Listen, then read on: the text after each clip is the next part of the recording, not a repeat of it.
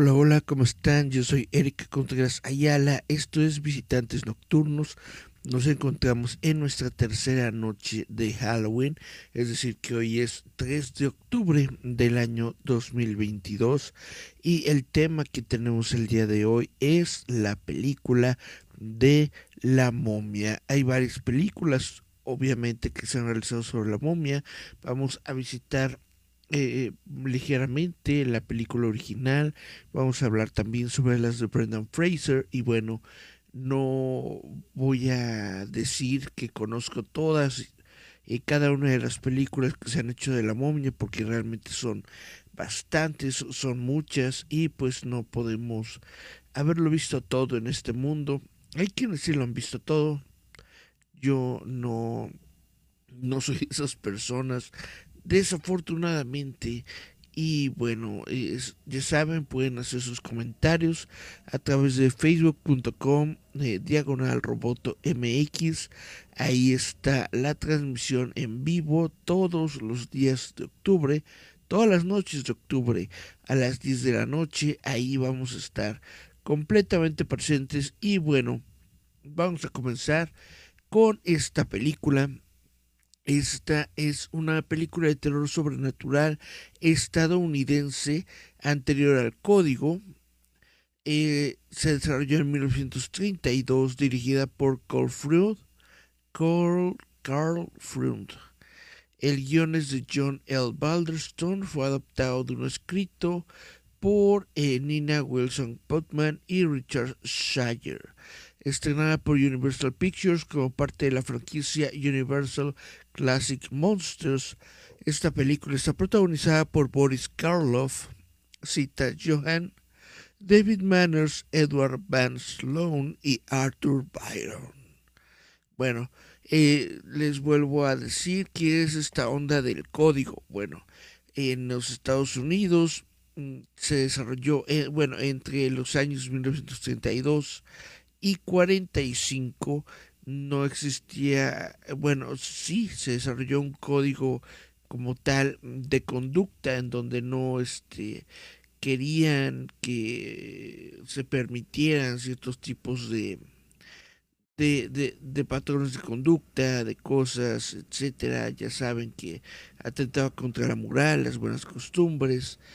Entonces, anterior al código, eh, lo que se hacía con esas películas era simplemente pues eh, a llegar al, sentido común, hacer un trato entre las comunidades de, de los cines y los distribuidores. Y bueno vaya eso eso genera una eh, una diversidad muy grande de películas. Hay unas que son un poco más eh, aceptadas que otras, hay unas que son un poco más censuradas que otras, pero bueno, esta película fue anterior al código de 1932 y pues tiene algunas cosas, aunque no, ya no se realizaron tantos desde, la película de Frankenstein que tuvo eh, tantas polémicas por sus escenas, la verdad es que ya en las películas posteriores no hubo tantos problemas, aunque el, el género de monstruos siempre se vio eh, por algunos eh, grupos en los Estados Unidos, siempre se vio de mala forma, pues las películas normalmente fueron dejadas tranquilas ya después vamos a ver que hubo otros códigos de conducta porque siempre, siempre hay personas que no están de acuerdo, siempre hay personas y grupos que dicen que lo que tú estás viendo no está bien y quieren modificarlo. Entonces em, vamos a ver que hay códigos de conducta que se desarrollaron tanto en el cine como en otros medios, en los cómics, etcétera. Pero bueno, por el momento Vamos a dejar todo esto de lado y vamos a enfocarnos en la película de la momia de Boris Karloff.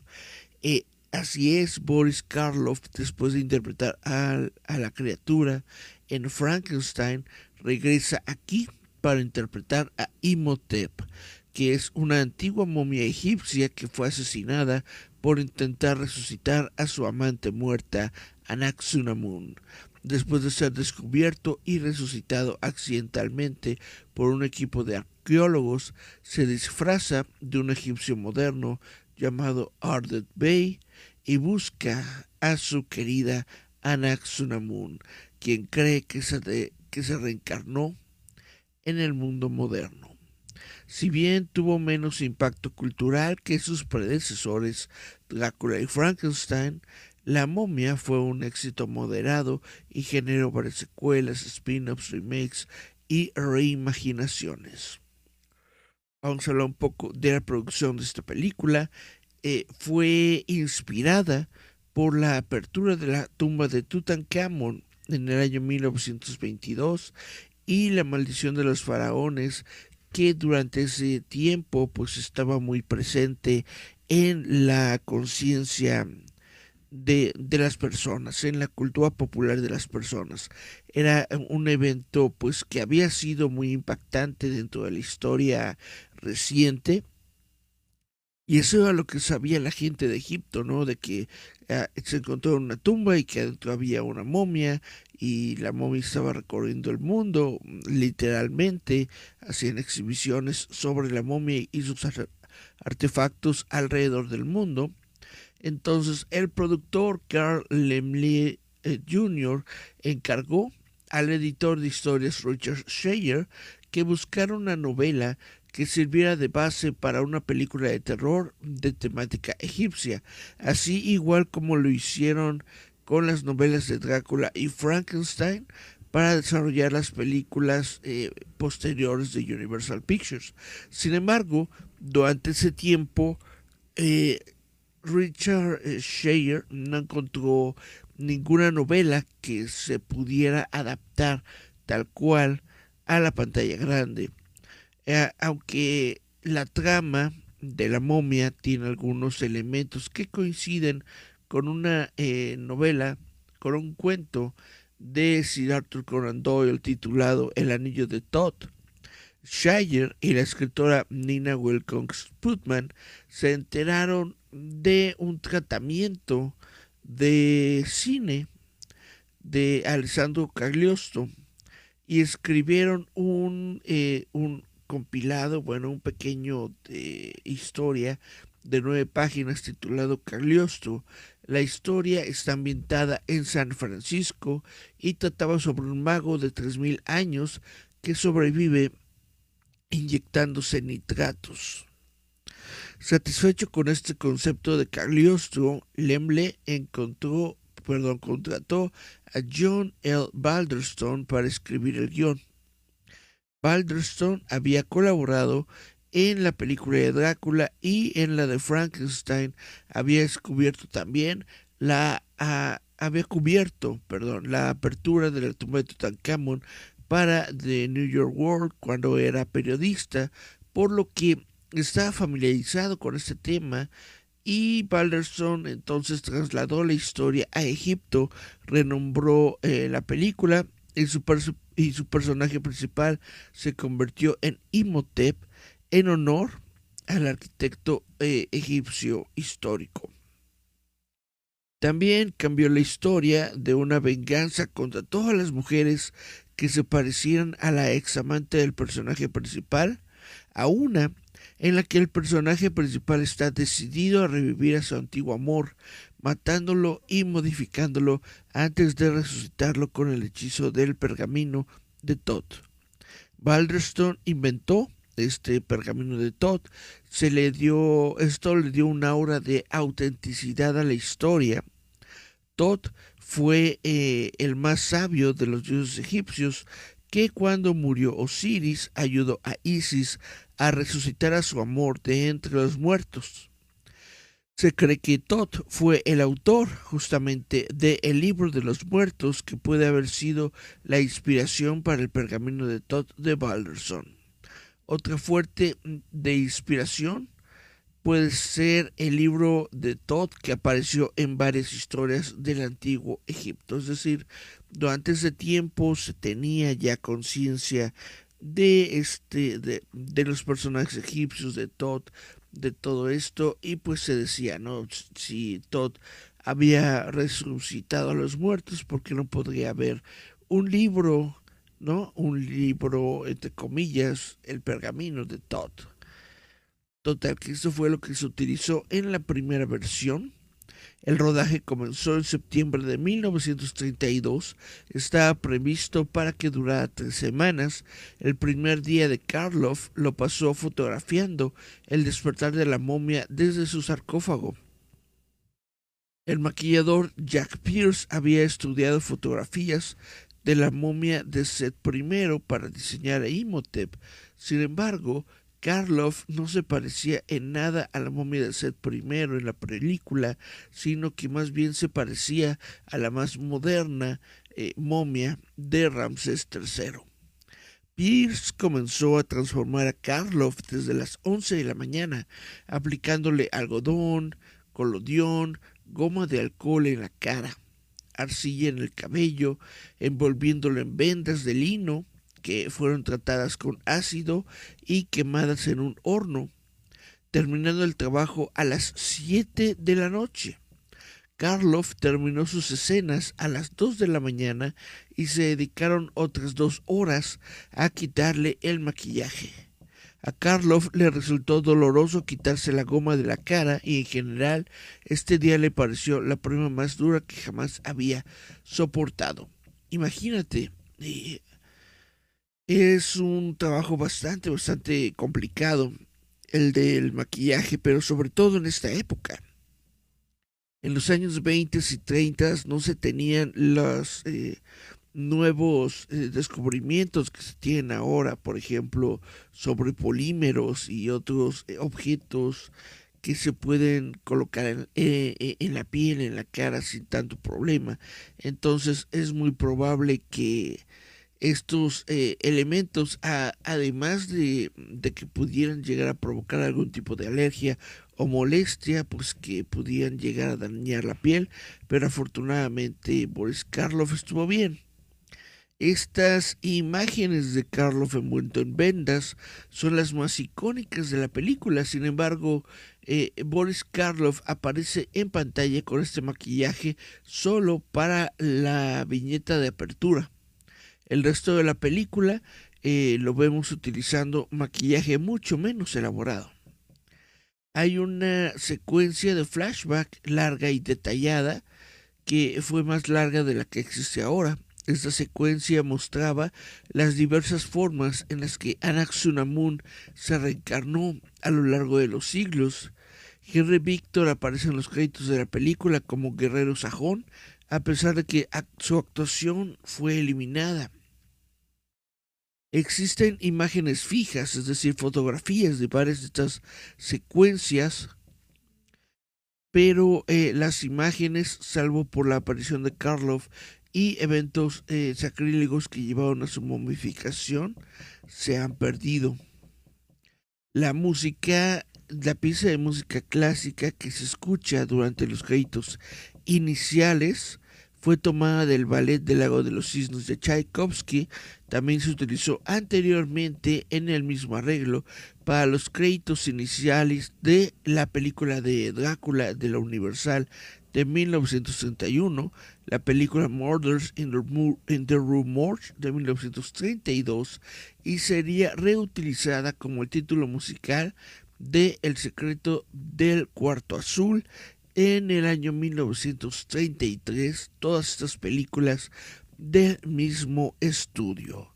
Y ahora, si me permiten, vamos a dar un pequeño vistazo a comentarios, comentarios, comentarios en Facebook. Y el comentario que tengo es de Juan Daniel Ruiz Otelo. Hola Juan Daniel, dice buenas noches visitantes de la noche, aquí estamos. Muchas gracias Juan Daniel por estar aquí viendo nuestro programa del día de hoy de visitantes nocturnos. Pues bueno, continuemos con la momia. Eh, vamos a hablar de las secuelas.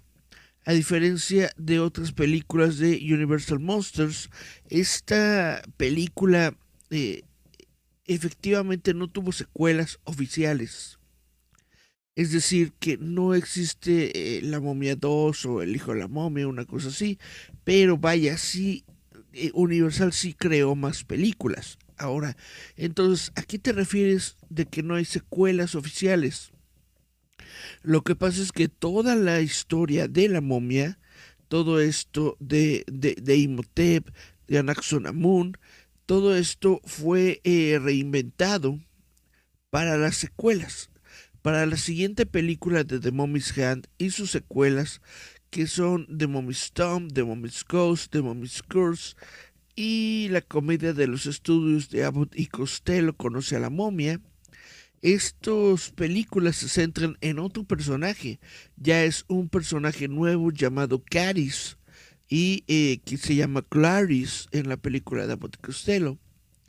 La malo de la momia recicló imágenes de la película original para usarlas en la narración de los orígenes de Caris, donde Karloff es claramente visible en varias de estas escenas recicladas, pero no fue acreditado.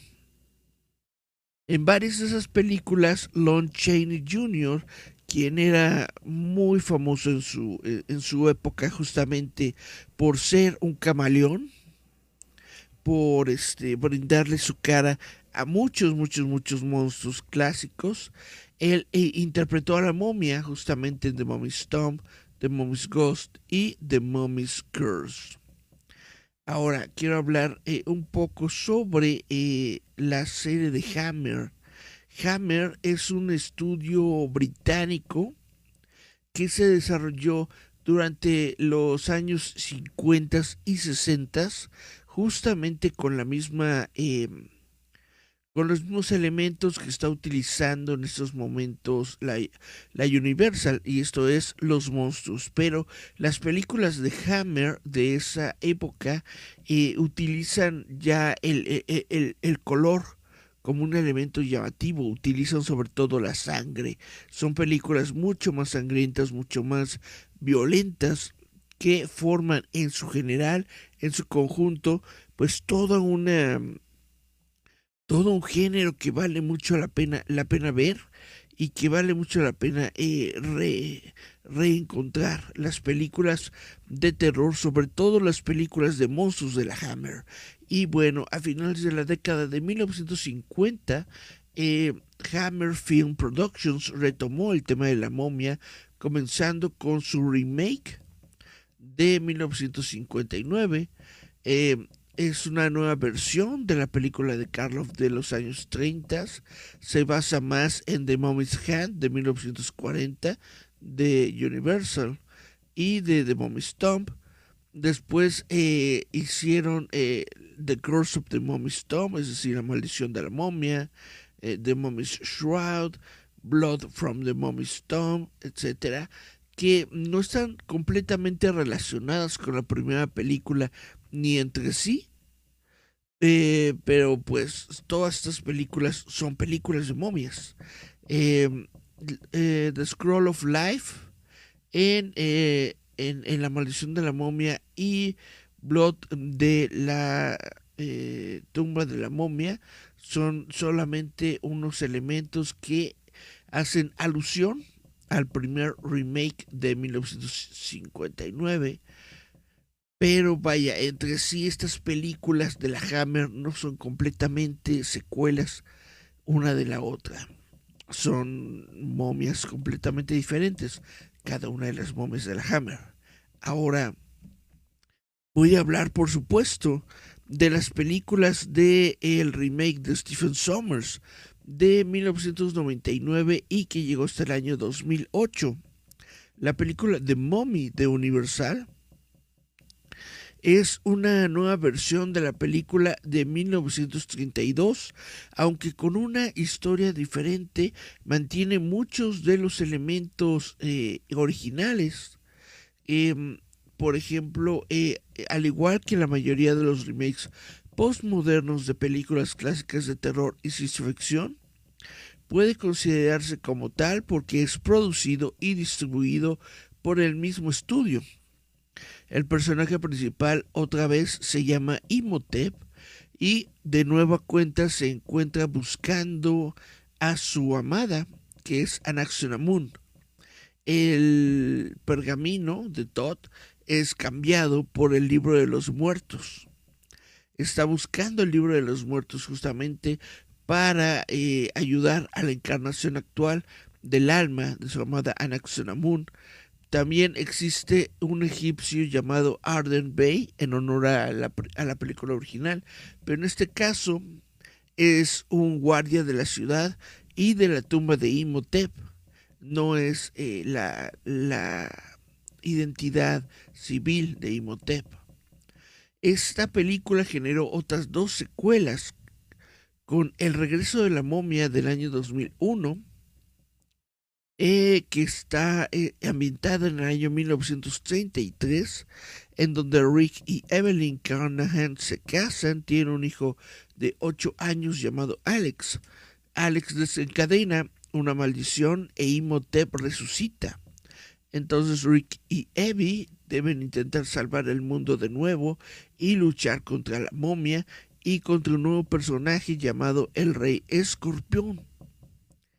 La momia, la tumba del emperador dragón, es la tercera de esta trilogía. Esta está ambientada 10 años después, en el año 1940. 46. La película continúa las aventuras de Rick O'Donnell, su esposa Evie y su hijo Alex contra una momia diferente que fue el emperador Dragot, eh, interpretado por Jet Li de China. Y había muchos eh, rumores sobre una cuarta película, pero al final esa fue cancelada.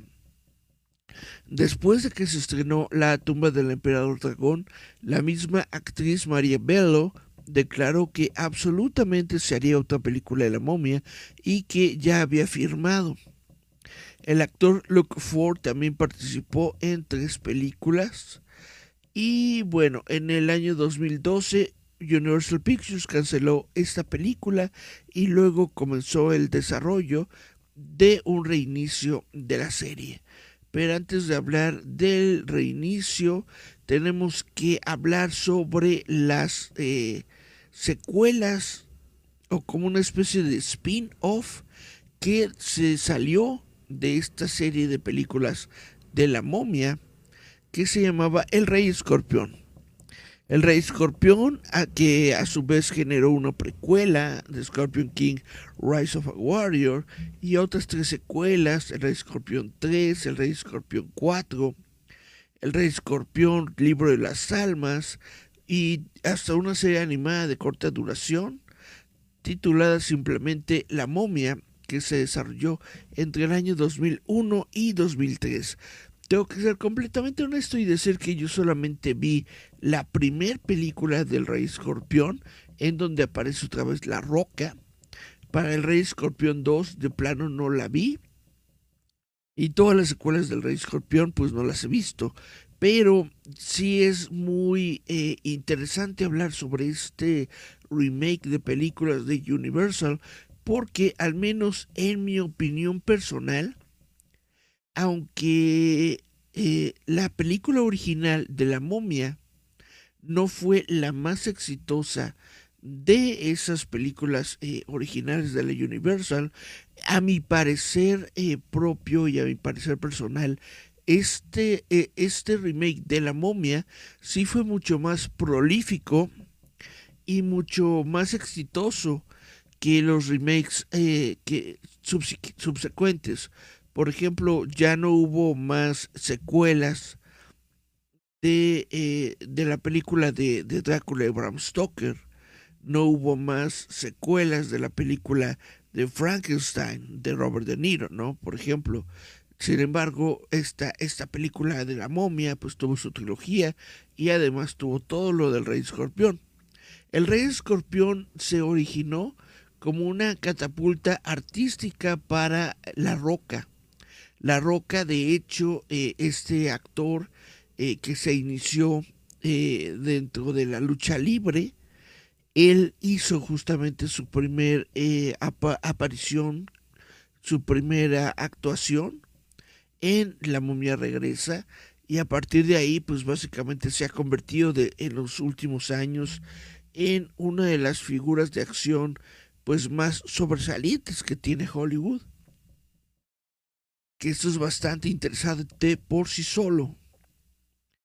En el año 2012, Universal anunció un reinicio de la película, más en línea con sus películas de terror de eh, este universo que querían crear, que era el, universo oscuro.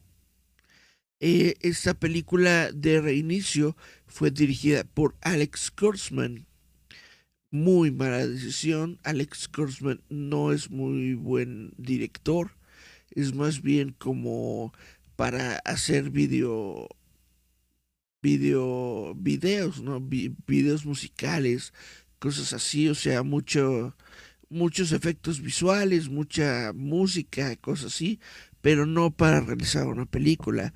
Y bueno, eh, The Mummy se planeó como la primera película de una serie de películas de monstruos interconectadas, ya que Universal había planeado construir una serie de películas en su universo compartido, a partir justamente de todas las películas clásicas de monstruos que tienen su bóveda. Tom Cruise protagoniza la película y la verdad es que me llama mucho la atención Tom Cruise siendo una persona tan detallista en sus producciones, una persona que le mete tanto trabajo, tanta dedicación a lo que hace, que haya hecho esta película del año 2012 me parece algo bastante surreal. Yo siento que fue más bien como un cheque de plano eh, para que Tom Cruise pudiera realizar otras cosas. Y por eso realizó esta película de la momia. Sofía Butela interpreta a la princesa Amunet eh, o la momia dentro de esta película, mientras que Russell Crowe aparece como el Dr. Henry Jekyll, Mr. Hyde, dos papeles que anteriormente habían sido interpretados por el mismísimo Boris Karloff en la franquicia cinematográfica. Y bueno, esta película recibió críticas negativas, se considera una bomba de taquilla en el sentido de que ni siquiera eh, generó el dinero eh, que costó producirla y se descartaron por completo los planes para las próximas películas del universo oscuro. Vamos a revisar a ver si tenemos mensajitos en el Facebook. Chan, chan, chan. Miriam, Miriam Sorel Luthor nos dice hola. Hola, chan, chan, chan. Miriam Sorel dice apenas me avisó Facebook. Chan, chan, chan, chan. Miriam Sorel dice, la verdad tenía un crush con Imhotep o como se escriba. Eh, con el actor que, interpreta a Imhotep en, La momia. Francisco Fabián López Castillos dice, hola, buenas noches Eric, hola Fabián, ¿cómo estás? Espero que te encuentres bien, espero que eh, estés pues tranquilo y descansando en donde quiera que nos estés escuchando. Dice, hola Roboto fans. Miriam Sorel dice, uy, la de Scooby-Doo me encanta. Y Francisco Fabián dice, la de la momia con Tom Cruise estaba padre. No, no le mientas a la gente, Francisco Fabián. Dice Miriam Sorel, yo siempre quise el brazalete de la momia, el que es como escorpión. ¡Wow! Pues eh, está bonito, eh, eh, es un pro bonito. Se lo puedes pedir al, al líder fantasma. Yo supongo que que él puede hacerte un, un, un, un, brazalete muy, muy parecido al de la película. Francisco Fabián López Castillo dice también había una serie de momias. Y el último comentario de Francisco Fabián en esta ronda dice, le puedes hacer con impresora 3D, exactamente. Puede ser pero yo creo que a lo mejor le quedaría más bonito si se lo hace el mismísimo, el único, el líder fantasma. Bueno, vamos a continuar hablando sobre eh, la momia. Eh, obviamente esto no tiene una exactitud histórica.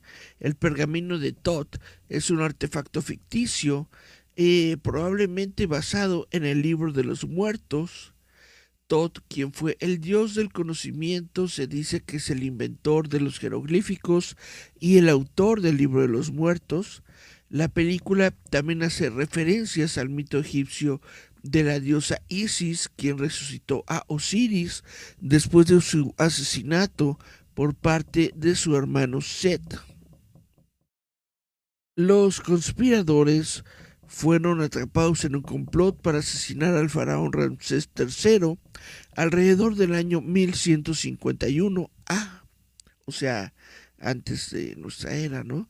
Las transcripciones del juicio en papiro revelan que a los conspiradores se les prescribieron grandes castigos de muerte y la evidencia arqueológica llevó a sugerir que al menos uno de ellos pudo haber sido enterrado vivo.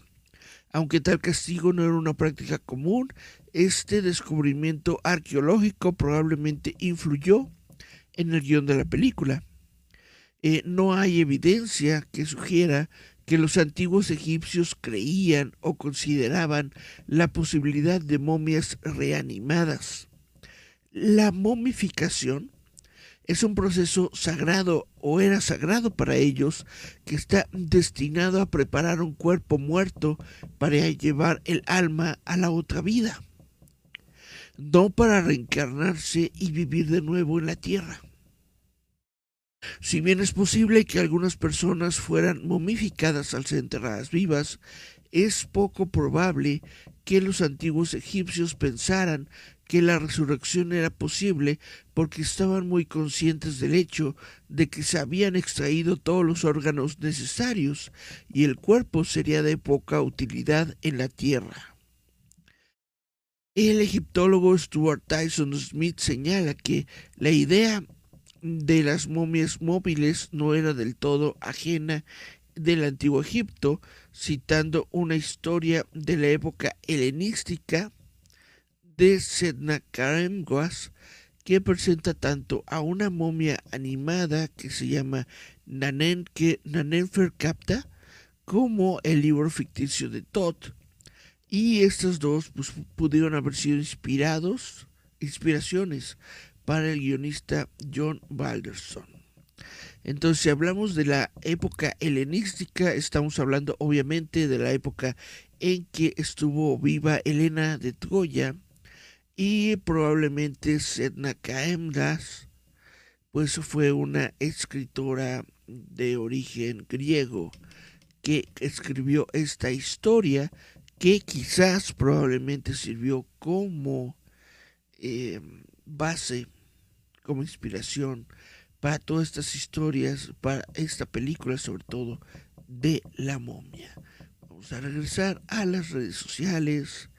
Y Juan Daniel Ruiz Otelo nos dice, la primera película de la momia tiene buenos efectos especiales.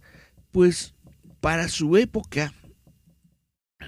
Ah, no, te refieres a, la, a la nueva, yo supongo, ¿no? A la nueva película de la momia tiene muy buenos efectos especiales para su época, tiene muy buena...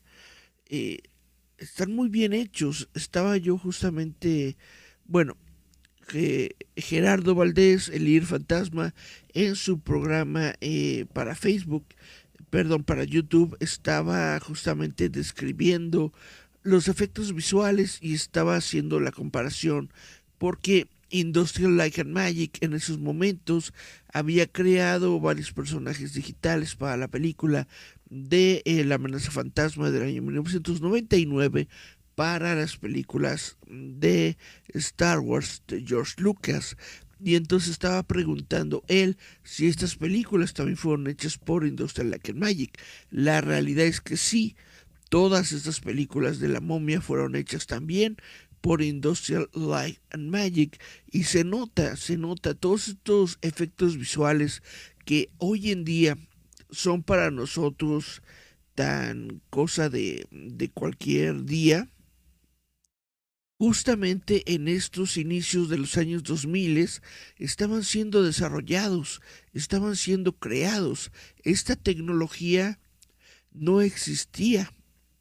Esta tecnología comenzó con películas como La momia y con el episodio 1 de Star Wars. Esto es algo bien interesante que pues la gente, o al menos eh, yo siento que, que las personas deberían conocer.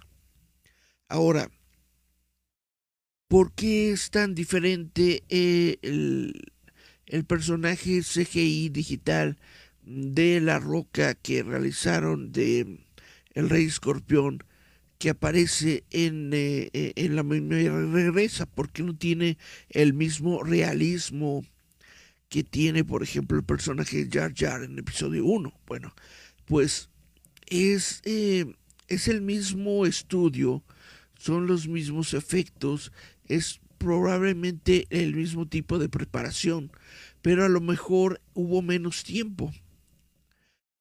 A lo mejor hubo menos tiempo en la producción de La momia regresa, tuvieron menos eh, maneras de, de hacer o de darle refinamiento al efecto. Ahora, cuando salió este, este efecto de, la momia, en la momia regresa, ustedes ahorita lo ven todo, todo, todo chundo y todo chascuarro.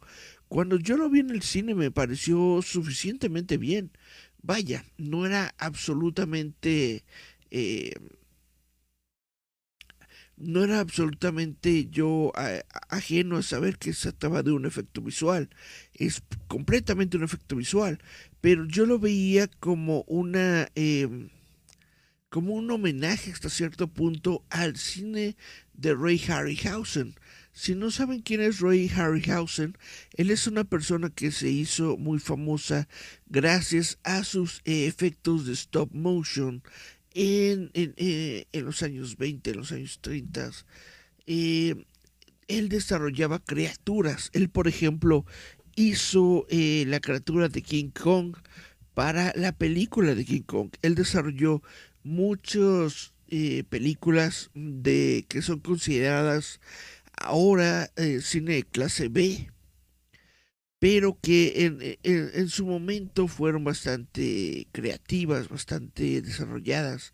Eh, Ray Harryhausen hizo, por ejemplo, eh, a, la, a, la, a, la, medusa y a todas las criaturas fantásticas en la película de, de, de Perseo, se llamaba Furia de Titanes, también en, en, en, en, la película esta de esqueletos que le gusta tanto a, Gerardo de eh, los argonautas, Jason y los argonautas, en fin, eh, en su momento él era uno de los más grandes artistas de stop motion pues que existían en la industria del cine. Yo vi este primer eh, efecto visual del Rey Escorpión que se movía así como un poco como un poco torpe la verdad, como un poco, este, justamente como si fuera un muñeco, yo lo veía como una, como un homenaje a esta criatura o esta galería de criaturas que desarrolló Ray Harryhausen. Em, sin embargo, pues vaya, eh, ya cuando salió al público, cuando la gente la vio, pues se convirtió en mofa, se convirtió en, en esta cosa, ¿no? En, la que todo el mundo dice, mira cómo eran los efectos visuales de la época. Obviamente, mm, tú lo ves y no se parece nada a la roca. Tiene como que más o menos por ahí las expresiones, la cara. Tiene es, ese de subir la ceja, ¿no? Que es algo característico del luchador y todo esto pero probablemente eh, lo que no te conecta de él es la piel. Yo siento que la piel es a lo que, a lo que le faltó trabajo. Se ve demasiado plástico, se ve demasiado con demasiada luz, justamente como si fuera una, una figura. Le faltó más en el departamento de, eh, de textura. Y para ser honestos, para ser completamente honestos, las texturas es algo que a lo que han estado expuestos y a lo que les ha fallado bastante a Industrial Light and Magic desde hace muchos años. No vayamos muy lejos. Eh, también en, este, e, en estos años, en los noventas, principios de los dos miles, eh, desarrollaron la, la edición especial de Star Wars, en donde hubo muchos efectos visuales, pues que en su momento estaban bien, pero que ahora nos dejan mucho que ver. Y uno de estos efectos visuales a los que me quiero referir es el efecto de Java de Hot. Si tú ves la textura, quizás la, la, la, figura, el modelado digital de Java el Hot está bien eh, dentro del concepto de la película, pero la textura es lo que es lo que cambia de una a otra. Ya cuando eh, volvieron a hacer eh, la, la, edición especial, pero para las versiones de Blu-ray, ya habían alterado por completo las texturas, ya habían mejorado todas esas texturas y justamente la textura que le pusieron a Java Hot es mucho más realista de una película a otra. ¿Cuál es el problema con em, La momia 2, con el rey escorpión? Pues que esa película en ningún momento ha tenido una especie de em, remake. No, no, no remake, más bien no ha tenido una edición especial. Probablemente si hicieran una edición especial de esta película, le meterían pues mayor impacto justamente a los efectos visuales, sobre todo a lo que tiene que ver con el rey escorpión. Dice Francisco Fabián López, también está la película del santo contra las momias de Guanajuato. Bueno, esto ya son palabras mayores, hablar sobre las películas de del santo, de luchadores. Eh, en mi parecer, y con todo respeto, eh, las películas de luchadores son películas de luchadores, no son películas de horror, no son películas de terror, son películas de, de esta misma época, justamente porque esto es lo que estaba de boga en el cine, esto es lo que la gente iba a ver al cine a, eh, en Hollywood, la gente iba a ver películas de terror. Entonces, obviamente, en México, eh, tomando en cuenta esto, pues también desarrolló películas que tenían eh, predominantemente, eh, utilizaban a este tipo de monstruos, ellos también no tenían los derechos de, autor, pero aún así los usaban. Realmente no tengo yo idea cómo le hacían para poder usar a los monstruos, pero usaban a los monstruos. Ahora, de la misma manera en la que en los años 60, 70 ya se utilizaban a los monstruos más como un cliché o como una manera de diversión o como un villano a derrotar. Las películas mexicanas lo, lo, hacían de la misma manera. Inclusive llegaron a utilizar esta fórmula de que fueran eh, robots, de que no existieran monstruos reales dentro de, de, estas películas de cine mexicano, sino que se tratara de robots, simplemente personas eh, normales, eh, normalmente eran eh, científicos o algún otro tipo de delincuente que, que utilizaba a algún robot para realizar sus fines viles y asustar a las personas. Y todo esto, obviamente, si lo llevamos a su contexto histórico, tiene que ver con el mismísimo Scooby-Doo. Scooby-Doo nos ha estado demostrando desde hace muchos años que los fantasmas y los monstruos no existen, siempre han sido eh, personas que quieren eh, hacerse, eh, hacerle daño a los demás, ¿no? Y quieren quedarse con sus cosas. Dice Juan Daniel Ruiz Otelo, la película de la momia azteca. ¿Qué te parece? Tengo que ser completamente honesto y decirte que no conozco, no conozco esa, esa, esa película de la momia azteca. Permítanme tomar un traguito de agua.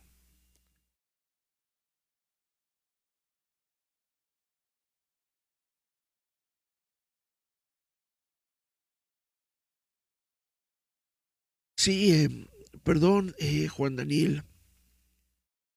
no conozco, no conozco la película de la que te, a la que te estás refiriendo. El cine, el cine en general y el cine de monstruos en lo particular es un género muy amplio, muy grande y muy vasto.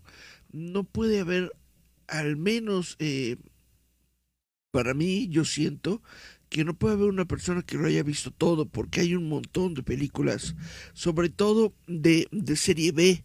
Las momias en sí no están previstas por la ley de derechos de autor, porque una momia básicamente es un cuerpo reanimado que viene de Egipto. No hay una obra como tal de la que se hayan basado para crear la película. Entonces, y, una momia eh, así como tal, simplemente es un cuerpo humano eh, con vendas. Esto ha provocado pues que este sea uno de los personajes o uno de los monstruos más utilizados dentro del folclore eh, humano, dentro de la cultura popular, en el sentido de que hay más películas de momias que de cualquier otro monstruo, porque son más sencillos de hacer, porque son más interesantes de hacer. Ahora, eh, no hay que no hay que comparar, por supuesto, a la momia con el eh, con el zombie aunque los dos son cuerpos reanimados, la manera en que son reanimados y la serie de poderes sobrenaturales que puede llegar a tener uno y otra criatura son abismalmente diferentes.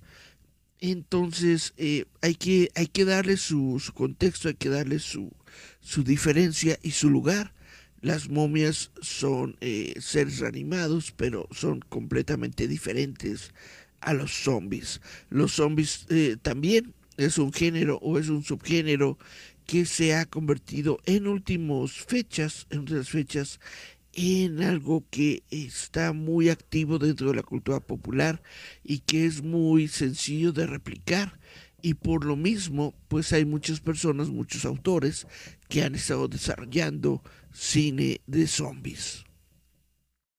Es muy interesante justamente que ambos son eh, cuerpos reanimados porque esta es una de las obsesiones de la humanidad, la obsesión con la, con la vida, con la muerte, pero sobre todo con tal vez regresar de la muerte de una manera que pueda llegar a ser eh, buena en el sentido de que puedas tú desarrollar diferentes cosas, eh, puedas tú volver a tener una vida, ¿no? Eh, después de haber muerto.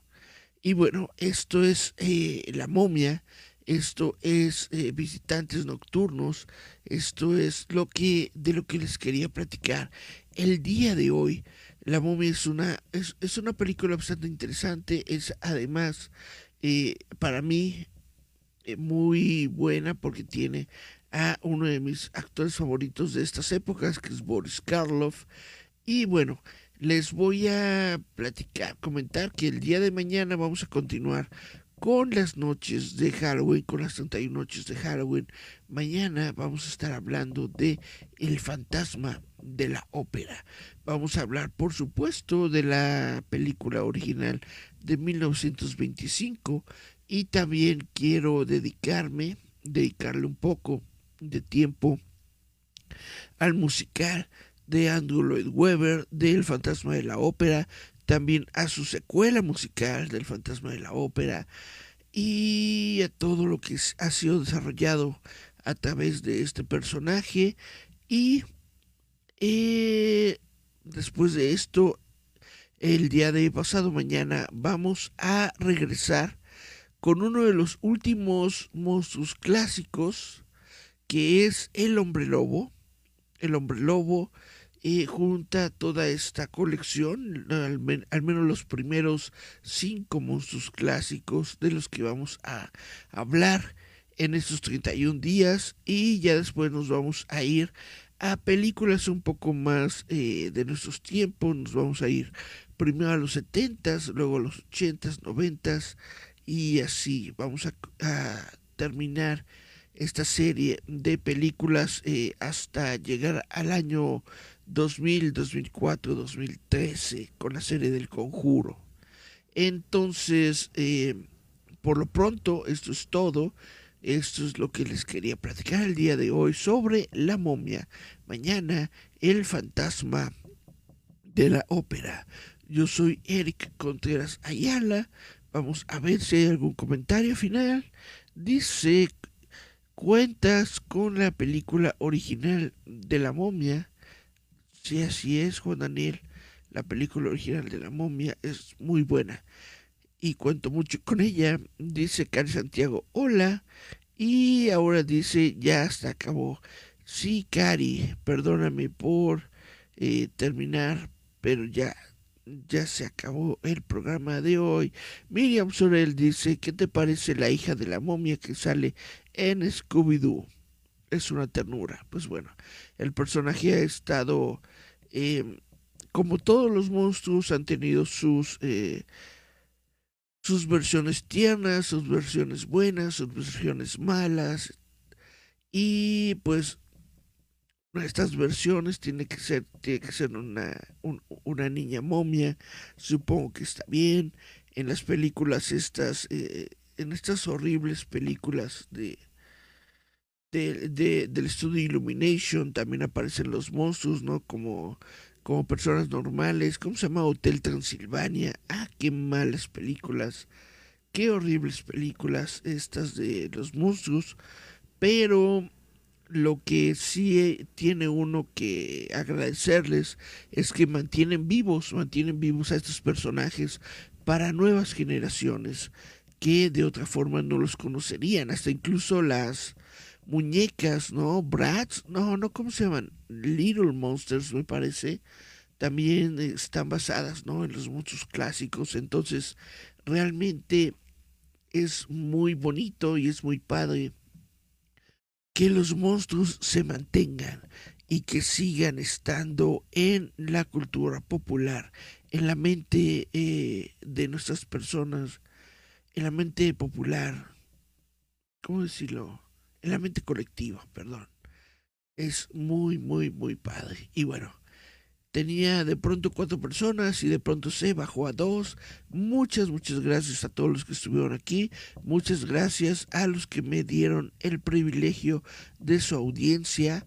Yo soy Eric Contreras. Esto es Visitantes Nocturnos, pero sobre todo, sobre todo, esto es Halloween.